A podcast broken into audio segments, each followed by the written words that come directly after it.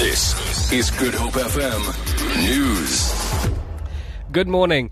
The ANC Youth League has a new president. Northwest Local Government MEC Collen Maine was elected unopposed. His contenders, National Executive Committee member Pule Mabe and the league's former deputy president Ronald Lamola failed to meet the required threshold.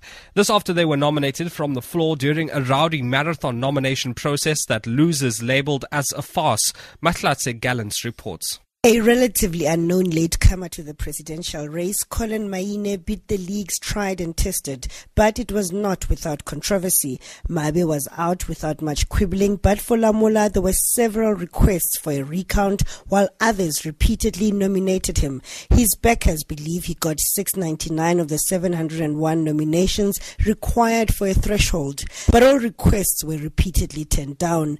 NEC member Naledi Pandor had to intervene several times at the end, Maine's Slade made a clean sweep of the top five positions, also unopposed. Delegates attending the first South African Homicide Colloquium in Cape Town say they hope to develop an extensive strategy in partnership with officers on how to prevent police killings. More than 50 officers have been killed nationally this year. Police killings are among a number of issues being discussed at the colloquium.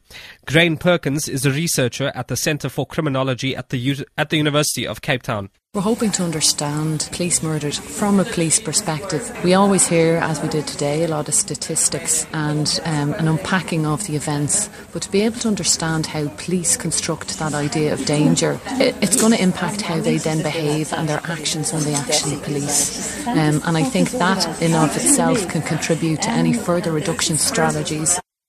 Deputy President Cyril Ramaphosa is expected to deliver the eulogy at the special official funeral service of former Constitutional Court Judge Thembile Skweyiya at the City Hall in Durban today. 76-year-old Justice Skweyiya died on Tuesday after a short illness. Zanele Buthelezi reports.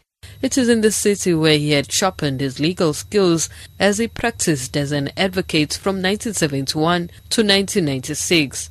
Justice Skweyiya became the first African to obtain the status of senior counsel in South Africa in 1989. He joined the bench as a judge in KwaZulu-Natal in 2001 and got appointed into the Constitutional Court in 2003, where he retired in 2014.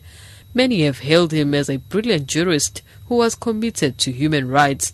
At the time of his passing, President Jacob Zuma had appointed him as the inspector of the correctional services in May.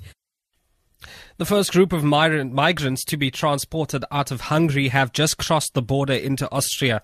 About 30 people have walked across after a bus dropped them off. They've been taken to a makeshift Red Cross shelter on the Austrian side.